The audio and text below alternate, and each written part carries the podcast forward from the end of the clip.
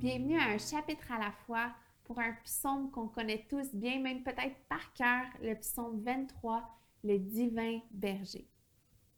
L'Éternel est mon berger, je ne manquerai de rien.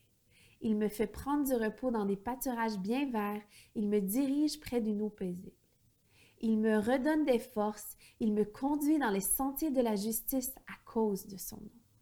Même quand je marche dans la sombre vallée de l'ombre de la mort, je ne redoute aucun mal, car tu es avec moi.